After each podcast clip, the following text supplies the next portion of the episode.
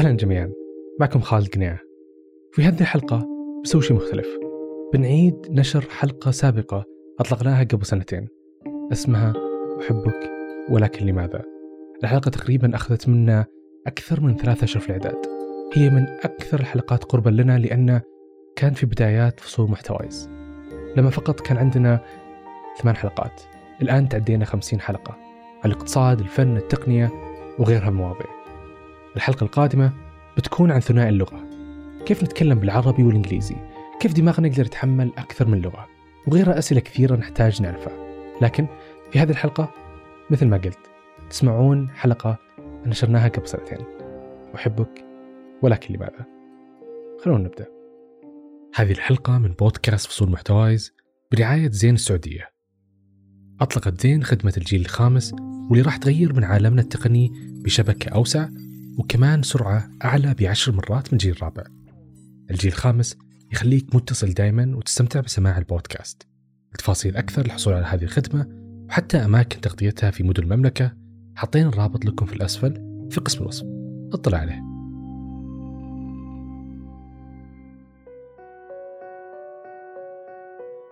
بس وين صاحبة اللوحة؟ إيش بك بلعت لسانك؟ ولما تكشف عن تصريحات عن مشاعرك الداخلية. وتبحث عن اسمه لفترة جدا طويلة. أساسا ليش يكلمها هو؟ اللي جالسة تعيشه تالا من مشاعر. قلت لك قفلي على الموضوع. يصبح فريد من نوعه مثير للاهتمام. تون صح؟ أنا؟ اللي تفرق بين الحب والصداقة زمان عنها مرة من زمان. وليش في أشخاص نقع في حبهم؟ هذه المرحلة تدوم تقريبا نص سنة. المشكلة إنه ما أرسل لي رسالة وقال إنه ما راح يجي يعني. إنه هذه العلاقة أكبر وأغلى.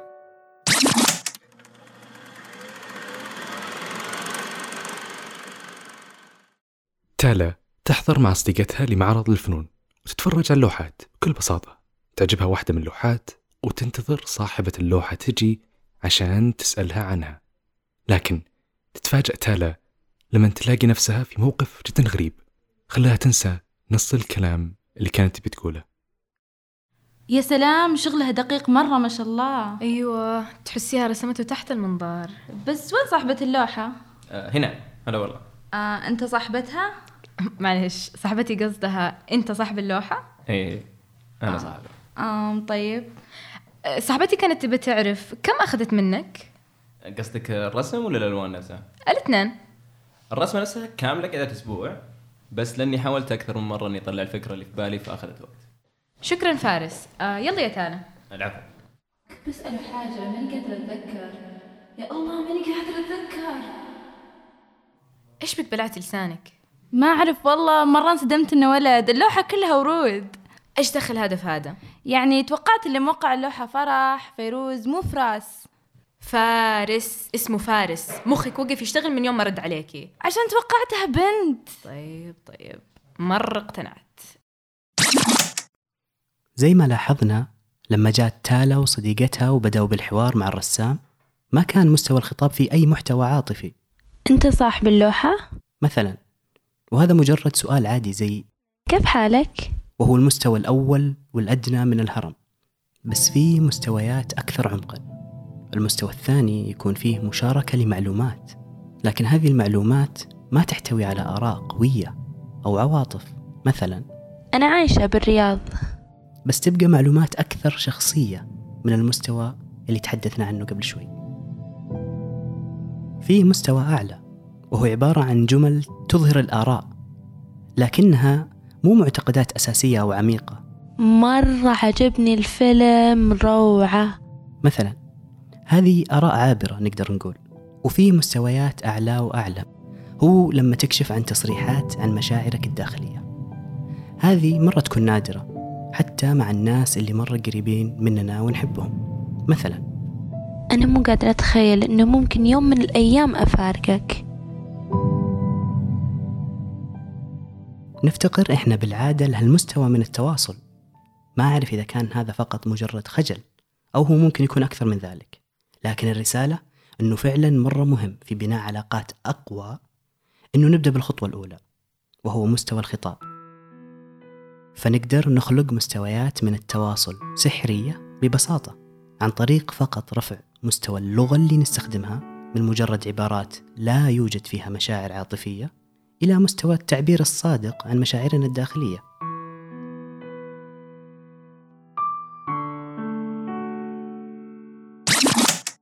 تلاحظ تالا أنها لما تسرح في أفكارها غالبا تفكر في فارس في يوم من الأيام تدخل على تويتر. وتبحث عن اسمه لفترة جدا طويلة من حساب لحساب حتى وصلت لحسابه. تحاول تجمع معلومات عنه إيش يحب إيش ما يحب. كم عمره فين يدرس إيش؟ الرسام. إيش الأماكن اللي يزورها. هاشتاج المعرض الفني. يا الله ما أدري كيف بلقاه. أم...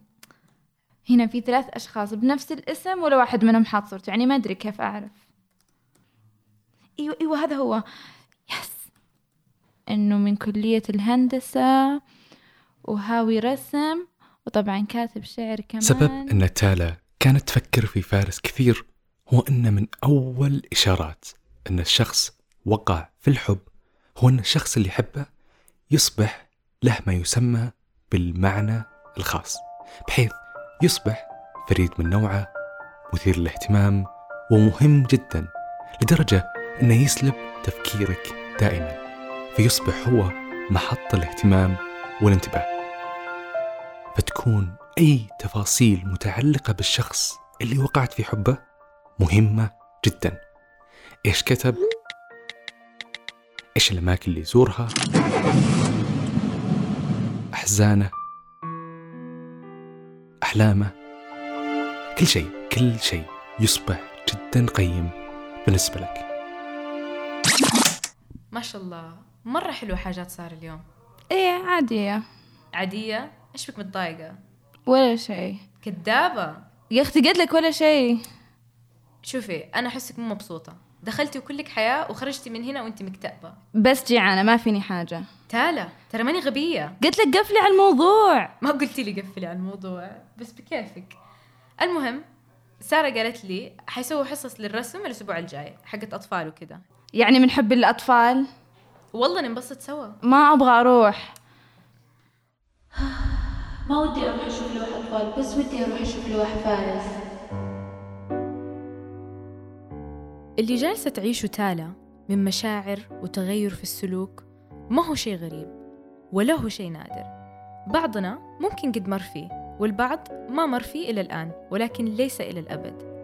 حاليا تعتبر تالا في أول مراحل الحب الغرامي إيش هذه المرحلة؟ وبتتميز بإيش؟ أول شيء لازم نتفق عليه هو إنه كلمة أحبك بين قلبي أو أنت يلي خدت قلبي جملة غير دقيقة أبدا في وصف عملية الوقوع في الحب. في الحقيقة القلب ليس من يختار، لأن القلب ما عنده سلطة على مشاعرك. آخر ما توصل إليه العلم يشير إلى أن المشاعر عامة يخلقها المخ. بالتحديد هرمون الأوكسيتوسين وهرمون الفازوبريسين. هذه المرحلة تدوم تقريبا نص سنة وأحيانا أكثر إذا قعدوا الشخصين بعيدين عن بعض يعني كل ما قعدتوا بعيدين عن بعض وما تتعرفوا عن بعض كل ما طالت هذه المرحلة أهلا ديما أهلا فارس كيف حالك؟ تمام والله شلونك أنت؟ الحمد لله إيش اللي جابك هنا اليوم؟ مرة غريب يعني واحد زيك موجود في محل تدريس امي اللي مسوية الدروس فهي دائما تجي تطلب مني إني أجي أساعدها أها حلو طيب إيه، أكيد سارة اللي قالت لكم عن اليوم أيوة هي اللي قال لكل أحد أتوقع أصلا آه معليش بس دي قلت لي واقفه جنبك إيش كان اسمها؟ فتون صح؟ أنا تالا تالا. اسمها تالا. إيش فيكم تغلطوا في أسامي بعض؟ ما غلطت باسمه إلا. ذاك اليوم سميتيه فراس. لا تقارنين من فارس الفراس ومن تال الفتون. صادقة ترى. على العموم أنا بروح للتسجيل إن شاء الله وخذوا راحتكم إن شاء الله تنبسطون. إن شاء الله إن شاء الله. أصلا أنا مرة خايفة من اللي معايا اليوم عشان أنا نفسية شوية مع البزورة. على العموم إذا عجبكم الموضوع بلغوا سارة عندنا مجموعة فنون. إذا حابين توصلكم الأخبار أول بأول ادخلوا المجموعة. خلاص. طيب. بعد عدة مقابلات وبعد ما اشتغلت معه لفترة طويلة تبدأ تالا ترتاح له وتبدأ تصير العلاقة اللي بينهم طبيعية. لكن إذا غاب عنها لفترات بشكل بسيط وبشكل تدريجي تشتاق له. هنا تبدأ بالتساؤل إذا كانت تحبه أو إذا كانت فقط معجبة به. بعد ما الواحد يبدأ يتعرف على الإنسان اللي أعجبه ووقع في حبه نبدأ ندخل في المرحلة الثانية.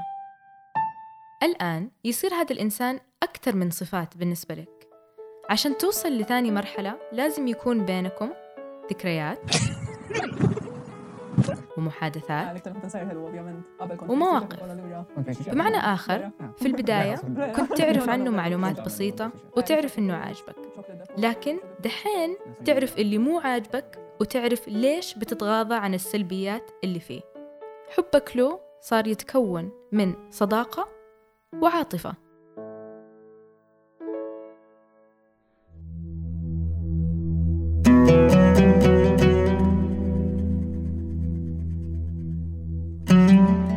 الفن للفن أم الفن للحياة؟ الكثير من العواطف والأفكار عزفت على الناي أو كتبت بين السطور وحتى أن بعضها رسمت بالريش أو نقشت على الصخور. فالفن يواسي من كسرتهم الحياة. اسمعوني أنا عبد الإله في بودكاست سوق الزل أحد منتجات شبكة محتوايز.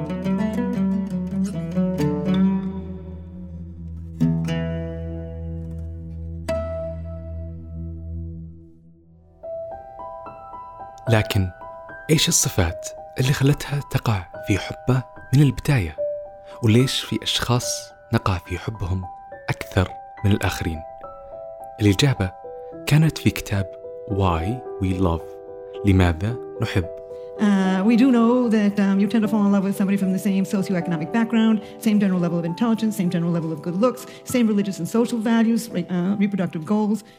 غالبا وليس دائما الفرد يقع في حب الشخص اللي يكون في نفس ثقافته الثقافة آه، العربية. ديانته مستواه التعليمي وأيضا حالته الاقتصادية. أيضا الشخص يقع في حب اللي يكون في نفس مستواه من الجمال التفكير وحتى الأهداف. بكل بساطة إحنا نقع في حب الأشخاص المشابهين لنا. وهذه المرحلة ما لها حد من الوقت. ممكن تدوم إلى الأبد وممكن تنتهي بعد 15 سنة. يعتمد الوقت على الشخصين وحسن إدارتهم لعلاقتهم. إذا استطاعوا الإطالة في هذه المرحلة حيكونوا نجحوا في الحفاظ على العلاقة. زي ما قلنا المرحلة الثانية هي المرحلة اللي نحاول نحافظ عليها. وإذا حافظنا عليها يكون في توازن بين الصداقة والحب. لكن الحياة مو دايما تسمح للحب بالاستمرار. إذا عاش زواجكم وعاشت محبتكم أكثر من 30 عام في الغالب ما بقى من علاقتكم إلا الصداقة والألفة. وهنا نقدر نقول إنه وصلنا للمرحلة الأخيرة من حب الغرام.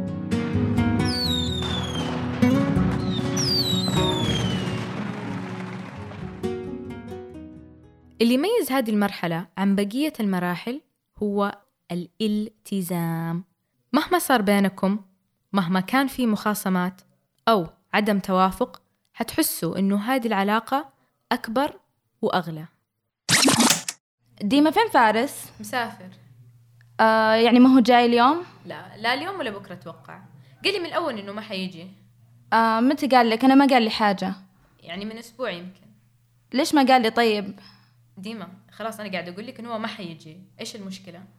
المشكلة إنه ما أرسل لي رسالة وقال إنه ما راح يجي يعني طيب ليش متنرفزة؟ خلاص هو ما أرسل لك بس أنا دحين قاعدة أقول لك إنه فارس ما راح يجي خلاص ما أدري يعني تنرفزت ليش ما قال لي؟ كلمني أنا عشان أنا اللي أمسك الغياب ليش اللي ينرفز في الموضوع؟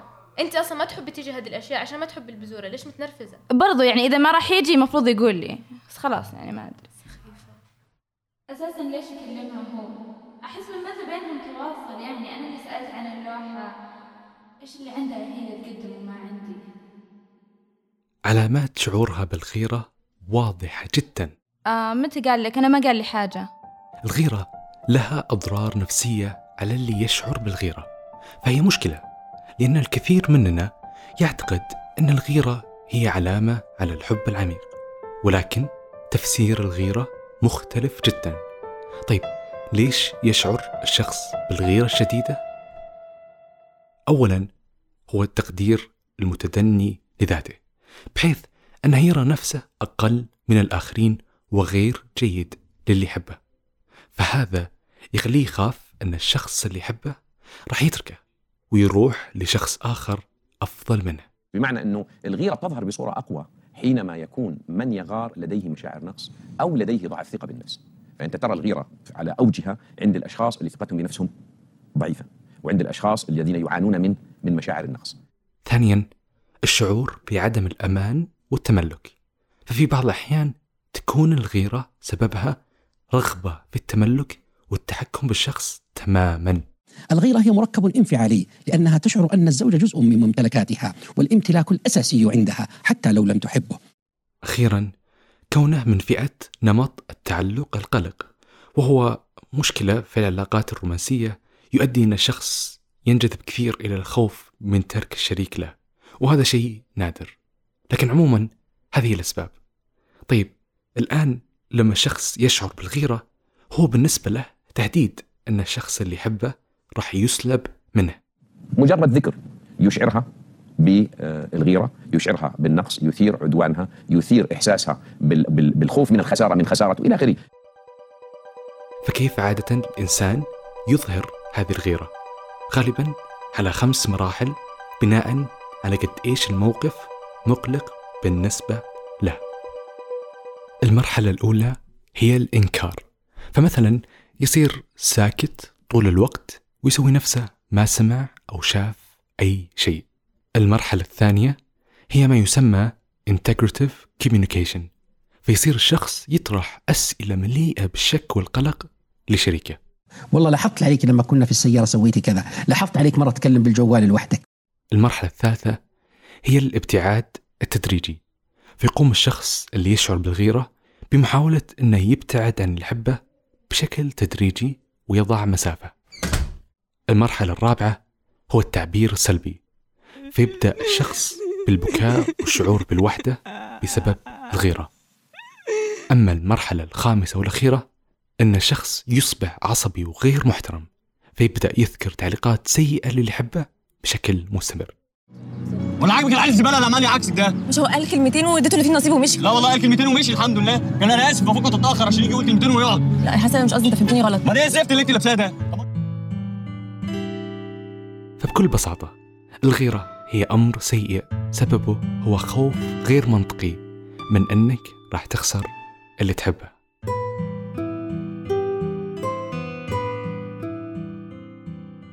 يا الله مين يتخيل قبل سنتين كنت استحي منه؟ والحين ما يمر يوم إلا ونتكلم فيه. بس دائما أفكر يعني ما أدري علاقتنا صداقة أو يا أخي من زمان عنها مرة من زمان ما شفتها. من جدك أذكر. شفتها قبل كم يوم؟ لا لا. آخر مرة من قبل أسبوعين تقريبا. مو بنت شفت تالا لا لا. تالا شخص عادي صديقة عادية. إي- إذا مو بتالا أجل مين تتكلم عنه؟ ديما طبعا ديما. ديما؟ مين ديما؟ وإيش فيها؟ ديما من زمان عنها. مرة من زمان. يا أخي مشتاق لها. مرة مشتاق لها. مفاجأة صح؟ هنا هل نقدر نشوف بعض الملامح؟ اللي تفرق بين الحب والصداقة زي ما سمعنا مثلا في القصة؟ أساسا هل في فرق بينهم عشان نشوفه؟ الصداقة لا تختلف كثيرا عن الحب بس هي أحد أفضل أشكاله وأصدقها الصداقة في النهاية نوع من الحب بشكل أو بآخر يتشاركون كلهم شعور الاهتمام بالآخر لكن في الوقت نفسه للأسف قد تسبب مشاكل كبيرة وخيبات أمل أهم سبب هو الخلط بينهما وكل الشعورين يمرون بمراحل مختلفة المغرمان ينظران إيش؟ في وجوه بعضهما البعض. كل ينظر في عيني الآخر ويبحث فيه عما في باطنه. هذا الغرام. أما الصديقان متجانبين جنبا إلى جنب وينظران إلى الموضوع المشترك الذي جمعهما الاهتمام به. في دائرة الصداقة يمكن أن يكون الشخص العديد من الأصدقاء ولكن في حالات المحبة فالعلاقات مع عدة أشخاص غريبة بل تكاد تعتبر شبه انحراف عن الشيء الطبيعي. والشيء الآخر في الفرق بينهم هو مثلا الانجذاب الجنسي. فالصداقة عادة لا تحمل أي نوع من هذا الانجذاب على الإطلاق. ونقطة أيضا هو أن الحب ممكن يكون متبادل أو من طرف واحد زي ما شفنا في القصة. لكن من الصعب أنه نتخيل صداقة من طرف واحد فهي بالطبيعي إما موجودة أو لا.